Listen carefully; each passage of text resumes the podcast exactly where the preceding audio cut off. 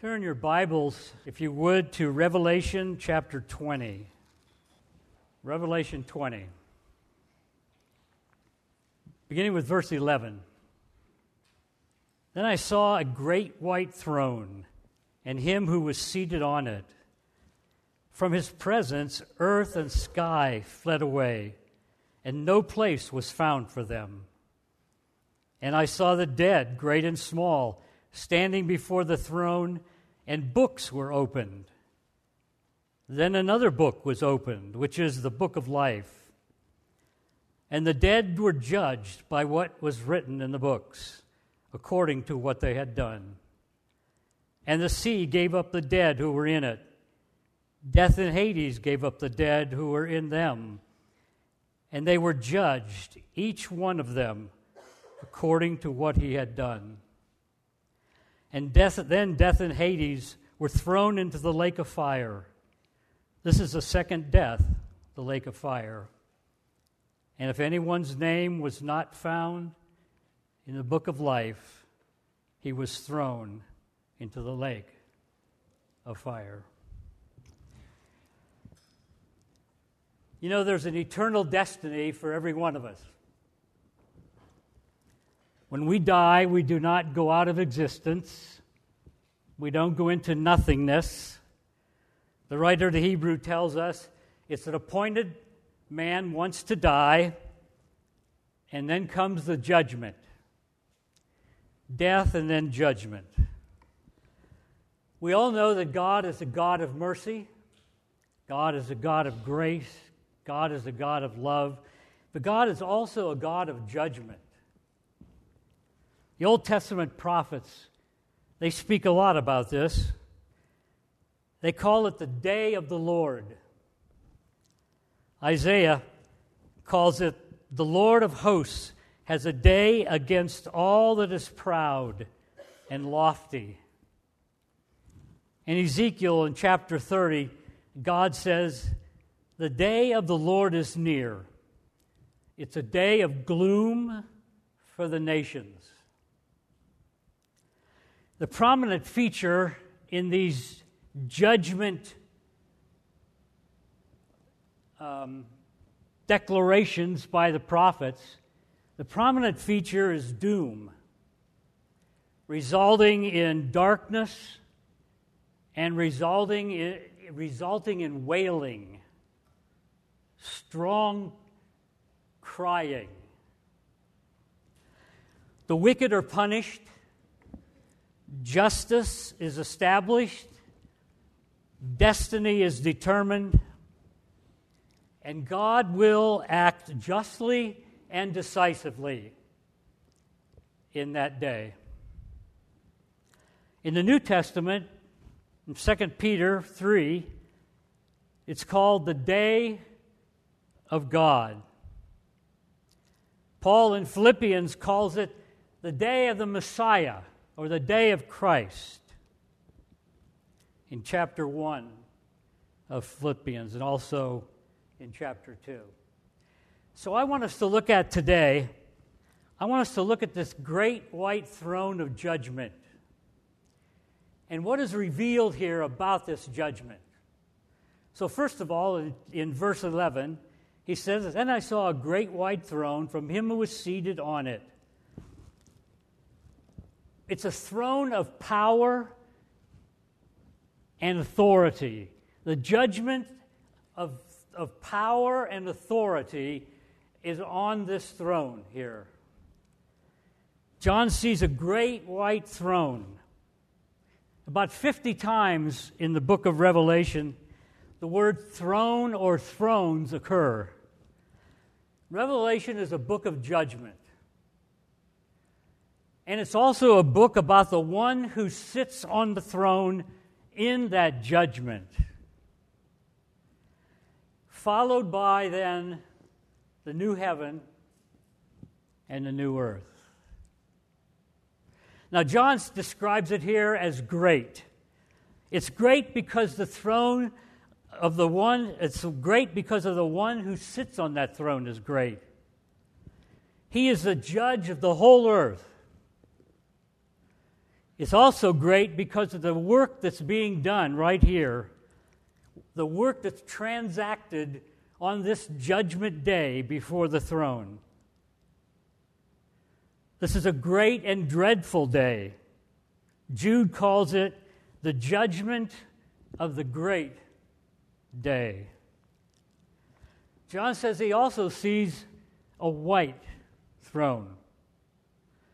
It's white because of the judgment that's exercised here is pure and unadulterated. It's not tainted in any way. It's not tainted because of the one who's doing the judging is pure and holy and without sin. John also tells us here that it's a throne. Thrones are for rulers or sovereigns. And this is the highest throne. This is the ultimate throne. This is a throne that far exceeds any of Solomon's reign or any that exists even today. And this is the throne of final judgment. The second thing is it's a judgment from the ultimate judge. It says, it says here in the verse, Then I saw a great white throne of him who was seated on it. The question is who is the judge?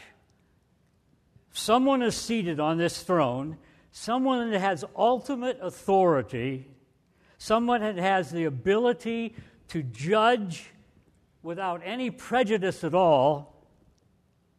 Who is the one that sits on this throne in all judgment? Who is the one that has been given the commitment of judging? Who is ordained to judge the living and the dead? Who is the one that is fit in every way to make all the pronouncements of this judgment? Paul says in 2 Corinthians 5:10, it's called the judgment seat of Christ. And he declares to the Romans in chapter 2, God judges the secrets of men by Christ Jesus. Paul tells Timothy, Christ Jesus, who is to judge the living and the dead. So there's no doubt about who's sitting here. The one who is King of Kings and Lord of Lords is sitting right here on this throne as John sees this. Now let's go previous to this and see what Jesus was about. Let's go to chapter 19 of Revelation. Let's begin with verse 11. Then I saw heaven opened, and behold, a white horse. The one sitting on it is called Faithful and True, and in righteousness he judges and makes war. His eyes are like a flame of fire, and on his head are many diadems, and he has a name written that no one knows but himself. He is clothed in a robe dipped in blood and the name by which he is called is the Word of God. And the armies of heaven, arrayed in fine linen, white and pure, were following him on white horses. From his mouth comes a sharp sword with which to strike down the nations, and he will rule them with a rod of iron. He will tread the winepress of the fury of the wrath of God the Almighty and on his robe, on his thigh, he has a name written King of Kings and Lord of Lords. This judge is seated on this throne now, the great white throne.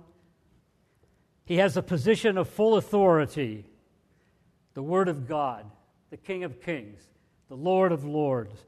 And he is able and will judge the entire earth, every single person that has ever lived and is living now. Jesus the Christ. Now, up to this point in Jesus' ministry, Jesus has had a prophetic ministry while he was on earth as he proclaimed the word and, and preached the truth.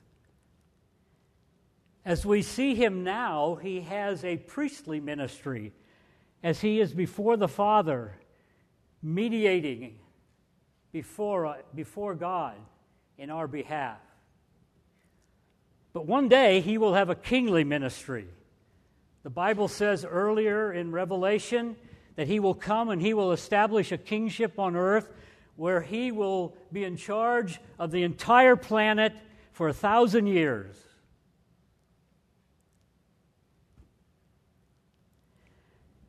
And also, sitting here on the throne, he is King of Kings and Lord of Lords. And because of this kingly ministry, he has full authority to exercise the will of God. John tells us here, look at this, in this first verse, in his very presence, earth and sky fled away, and no place was found for them. For, for them. This is the kind of power and authority that Christ exerts in all eternity. Following this, we have a new heaven and a new earth that will be established. But here is the great white throne. Throughout the Bible, we see God, we see God's creation reacting to his presence. As this as the earth and sky fled away. We see this when Psalmist describes it. Uh, the waters, he says, when the waters saw God, he says in Psalm 77, they were afraid so here in Revelation, sky and earth, they just, they just disappear. They just vanish before his presence. The third thing is about this throne and about this judgment that it's a judgment of equity. Deuteronomy chapter 1 verse 17 God says this You shall not be partial in judgment you shall hear the great and the small alike. You shall not be intimidated by anyone, for the judgment is God. So, what does John see here in this verse? He sees in, in verse 12, and I saw the dead, great and small, standing before the throne. Standing before the throne with no partiality in judgment. God has summoned the wicked. We'll talk about where the Christians are a little bit later. But right now, this is a judgment of the wicked. God has summoned the wicked. He has summoned the wicked out of the graves. He has summoned the wicked who are present, uh, who are alive at this judgment. He has summoned all the wicked before him to stand in the final judgment. Nothing is able to hold anybody in their grave. They will be summoned before God, taken out of their graves, and given a body that will be suited for their destiny. They'll be summoned from the sea, they're summoned from the mountains, they're summoned from death and Hades. There is nowhere that anyone will be able to hide. There's no one that'll be able to say, you know, God really doesn't know how I live. God really doesn't know what I think.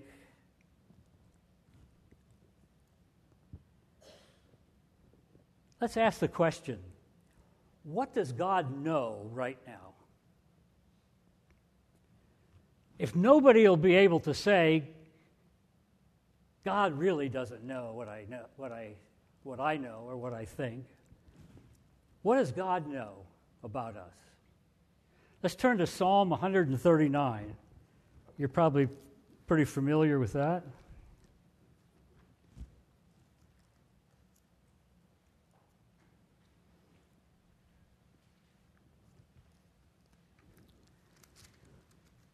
This is a psalm that's pretty important in light of the Supreme Court decision.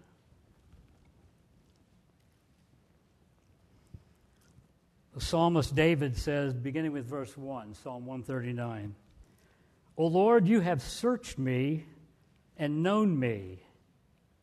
You know when I sit down, you know when I rise up. You discern my thoughts from afar. You search out my path and my lying down and are acquainted with all my ways. He knows everything about us. And then it says, even before a word is on my tongue, behold, O Lord, you know it altogether. You hem me in behind and before, and you lay your hand upon me.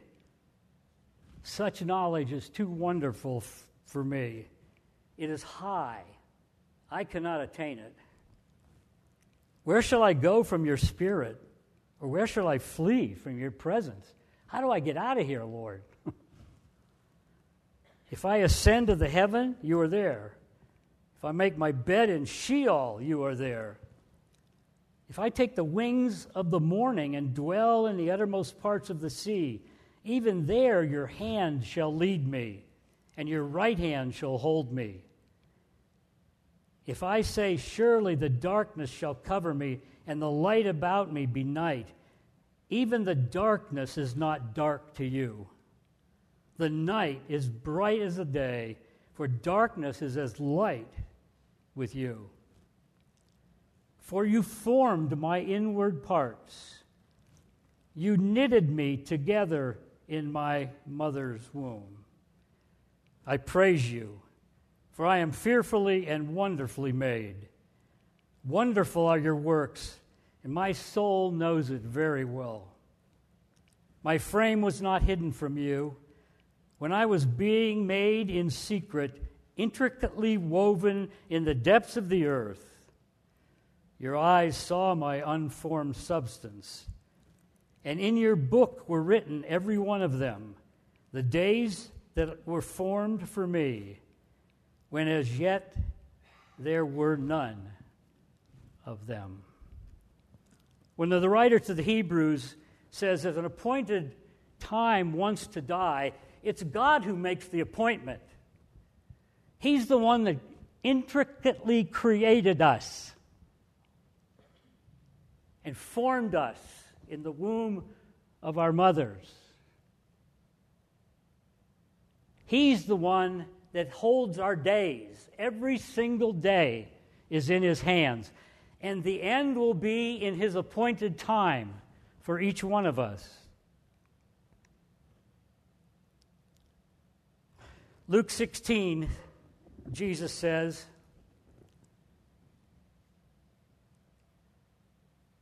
You are those who justify yourselves before men, as he's speaking to the religious leaders.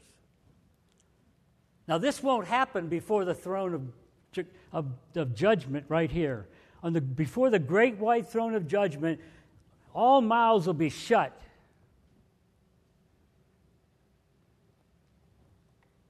There's no justification coming forth from our mouths. Jesus tells the religious leaders, that's exactly what you do. You judge yourselves before men. But God, he said, knows your hearts. For what is exalted among men, Jesus said, is an abomination in the sight of God. So, lest we forget or lest we ignore or lest we don't even believe, God is pure omniscience. He knows absolutely everything, even before I speak a word. David says, God knows what I'm going to say. And the same for all of us. Everything is transparent before God. All our thoughts, all our desires, all our actions, all our motives. He sees it all, it's laid out all before him. There is no way we can ever hide from him anywhere. Therefore, at the judgment, he will be totally impartial. All will face the same judge. And notice it says here, and they are standing before the throne. Everybody will face the judge in God's courtroom, great and small, famous and obscure, rich and poor, with total impartial justice. Daniel 7, verse 10, records a scene of them before the Ancient of Days, God.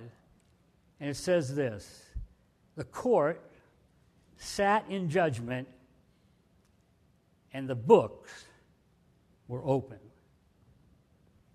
So the fourth thing, fourth thing I want us to look at is the judgment record from these books.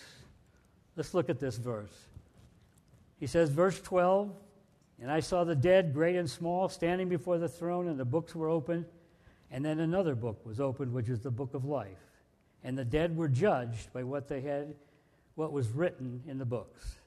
First of all, the books were open. Who are these people that are standing here? We already talked about that. These are the unbelievers. These are the wicked. These are those that have rejected Christ. These are those that have rebelled against God and trusted, have not trusted Jesus Christ for their salvation. All is revealed.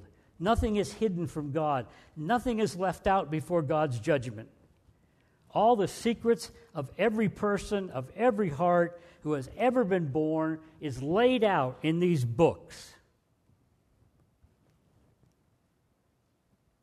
These are those who have exchanged the glory of God for trinkets.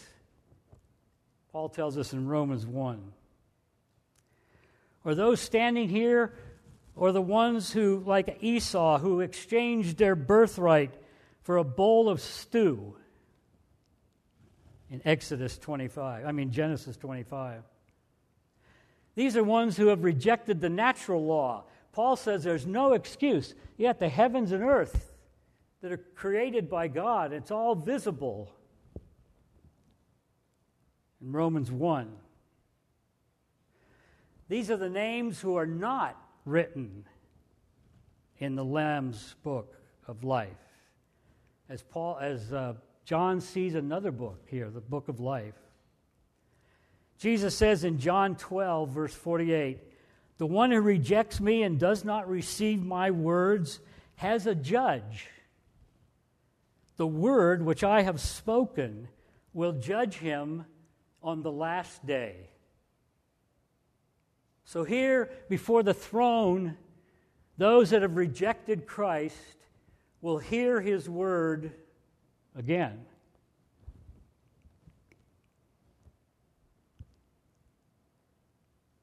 This is the day, the great white throne judgment day. In Daniel 12, it says, And many of those who sleep in the dust of the earth shall awake some to everlasting life, and some to shame and everlasting contempt or abhorrence.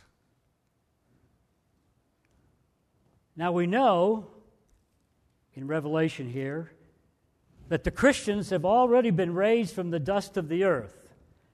And the reason is is because they are going to reign with Jesus on the earth that thousand years.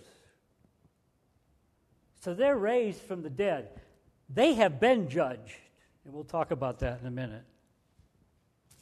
Paul tells us in Romans chapter 3 that all people have sinned. No one, he said, seeks God. There's no one that's righteous. He said their paths are ruin and misery. There's no fear of God before their eyes. When they sin, they don't tremble because they have no fear of God. And this is all of us before Christ. Paul also writes in Romans 3 every mouth may be stopped, and the whole world may be held accountable to God. For by the works of the law, he says, no human being will be justified in God's sight, since through the law comes the knowledge of sin, not justification. Have we broken any of the Ten Commandments? The answer is yes. yes, yes, and yes. Jesus went so far as to say that if you've lusted, you've actually committed adultery. If you've hated, you've actually committed a murder in God's eyes. We've all raised up idols of some kind.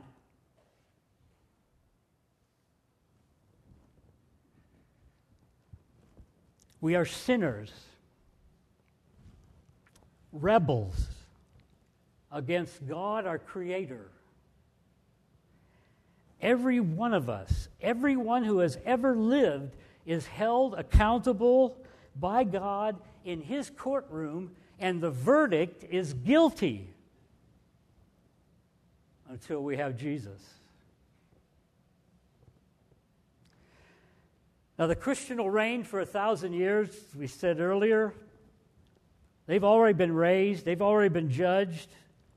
Revelation 20 says, the rest of the dead did not come to life until the thousand years were ended. Thousand years are ended. Now God summons everybody else, all the wicked from all, from all time, to stand before Christ's judgment. Then what? After the judgment, Satan is released for a time or before that, I should say, Satan is released for a time, and then he is thrown into the lake of fire, along with the prophet and the beast. And then comes this judgment of the wicked. These are the ones standing before Christ who have built their lives on sand and not on the rock. Matthew 7.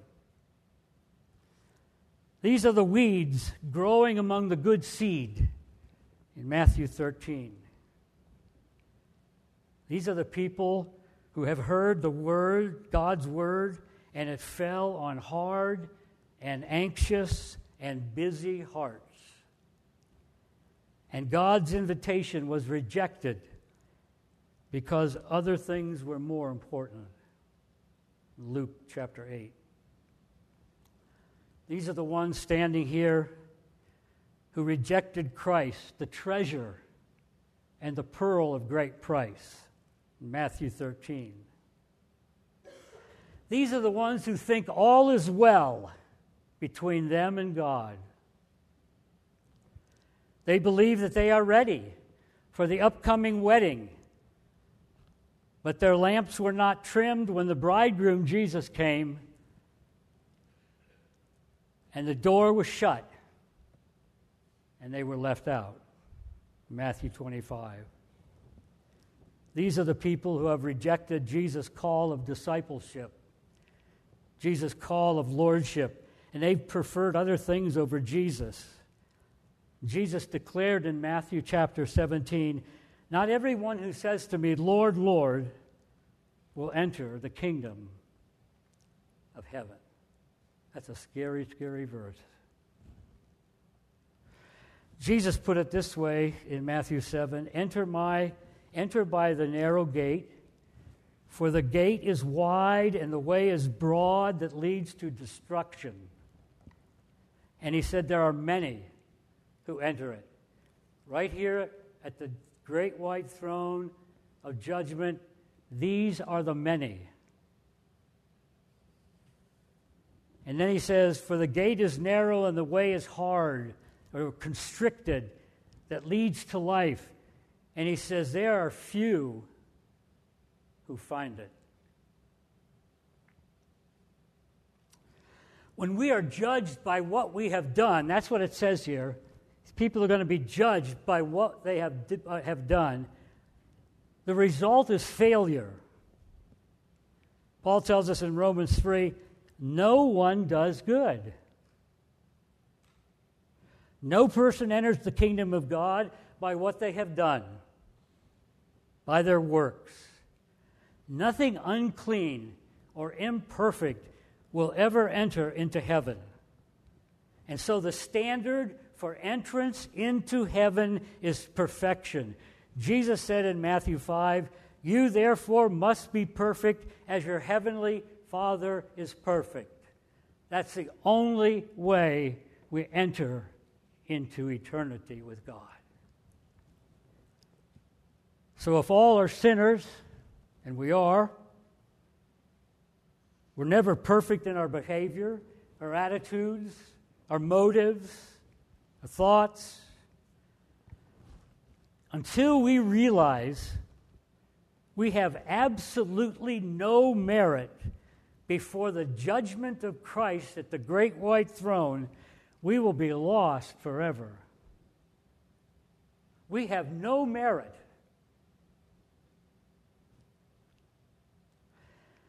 The fifth thing I wanted to look at here is the judgment of record from the book of life. Look at verse 12 again. He says, Then another book was opened, which is the book of life, and the dead were judged by what was written in the books according to what they had done. In Revelation 13 8, it's called the book of life of the Lamb. In Revelation 21, it's called the Lamb's Book of Life. So, who has their name engraved in this book? Let's go to Ephesians chapter 2.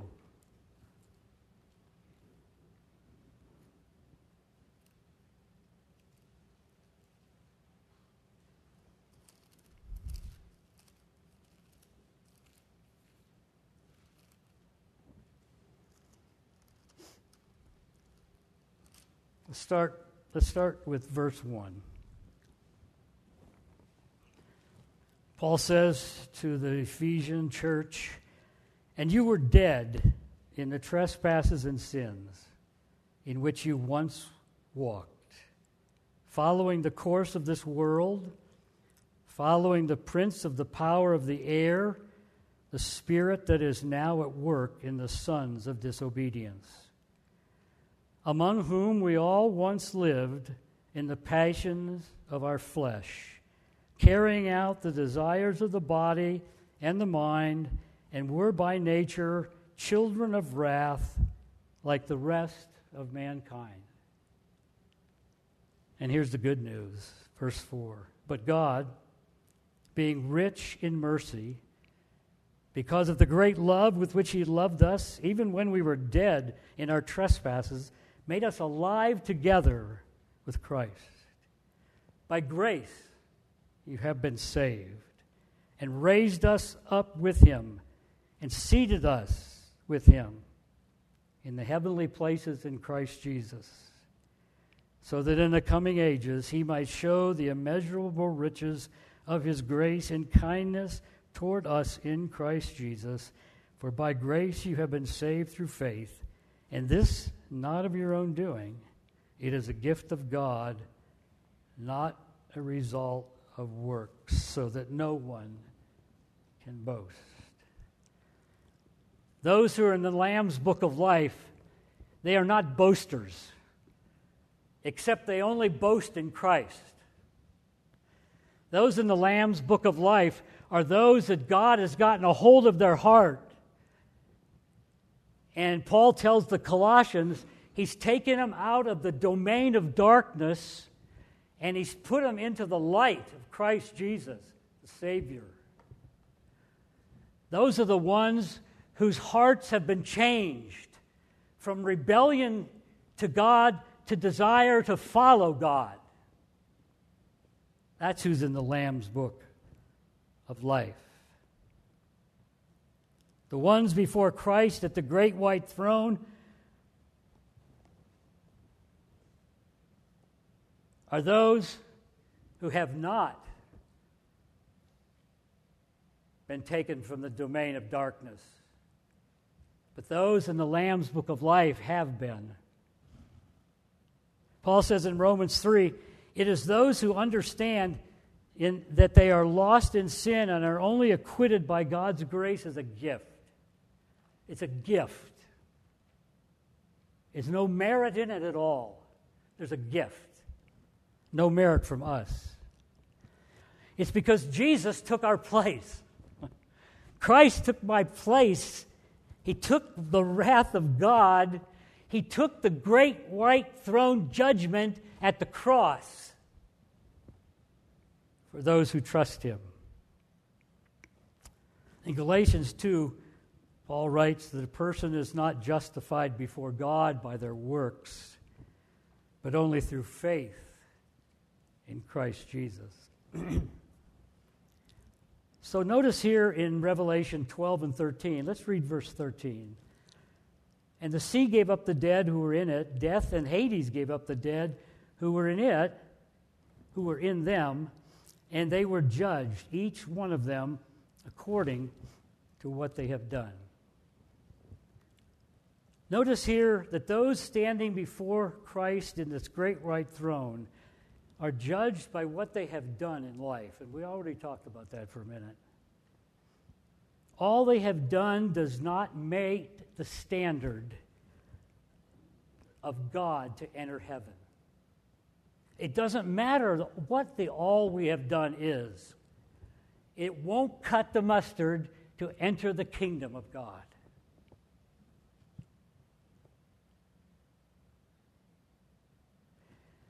Nor do our works in any way count in such a way that if we have this big scale, I put my sin on one side and I put my works on what I do in life on this side, and somehow that it weighs down and my sins are forgiven and forgotten. No, no, no, no. The sins are too heavy for all the works.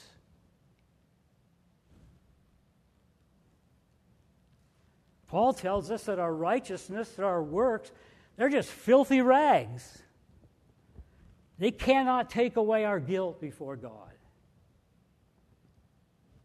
Galatians 3, Paul says that everyone who is cursed is the one who does not obey God's law.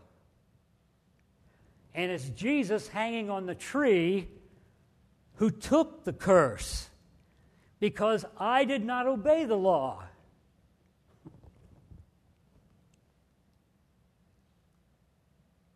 He took it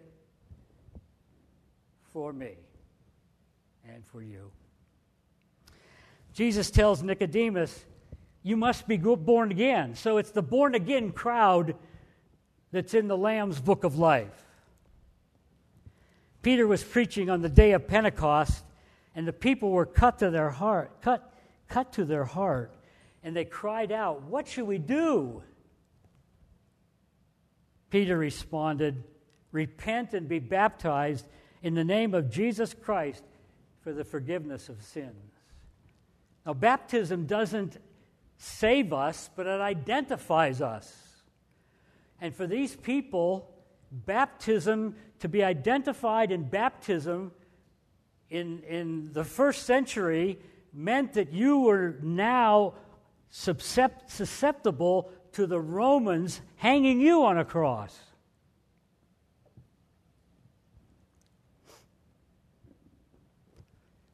Again, Paul tells the Roman church, For the wages of sin is death, but the free gift, the free gift of God is eternal life. Romans 6. So those whose names are printed in the book of life, they've already been judged.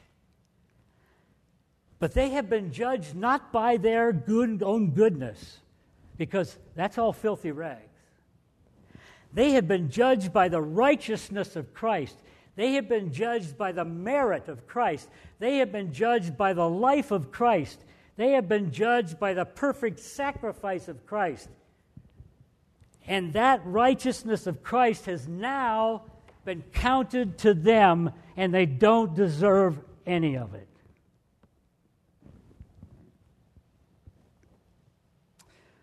Christians might be standing before the great white throne. But if they are, they are wrapped in the asbestos righteousness of Christ. They have been judged. They have been judged by Christ's merit and not theirs. Finally, I want to look at this great white throne judgment as a judgment of finality. Look at verse 14. John says, Then death and Hades were thrown into the lake of fire. This is the second death, the lake of fire. And if anyone's name was not found written in the book of life, he was thrown in to the lake of fire. The lake of fire is hell. The devil, the beast, the prophet, false prophet, death in Hades, they've already been thrown into that lake. In Revelation 20, verse 10, look at that up above here. It says, And the devil who had deceived them was thrown into the lake of fire and sulfur, where the beast and the false prophet were, and they were tormented day and night forever. Now is the judgment for all whose names are not written in that book of life. They're judged to be sinners. They're judged to be rebels against the living God. They're judged to be enemies of God. And now they are thrown into the lake of fire. The wrath of God is poured out on them in hell forever and ever and ever. Writer to the Hebrews says, Our God is a consuming fire. The books are closed, the judgment is rendered, and it's rendered guilty. Let me read another description of hell. They're tormented with fire and sulfur in the presence of the holy angels and in the presence of the Lamb. And the smoke of their torment goes up forever and ever, and they have no rest day and night. These worshippers of the beast and its image, and whoever received the mark of its name. And it's also, we know here, everybody else whose name was not written in the Lamb's book of life. Where is your name written?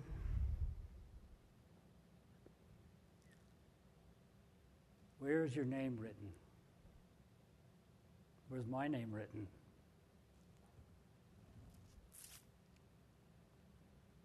May, may these words never be said of you or I.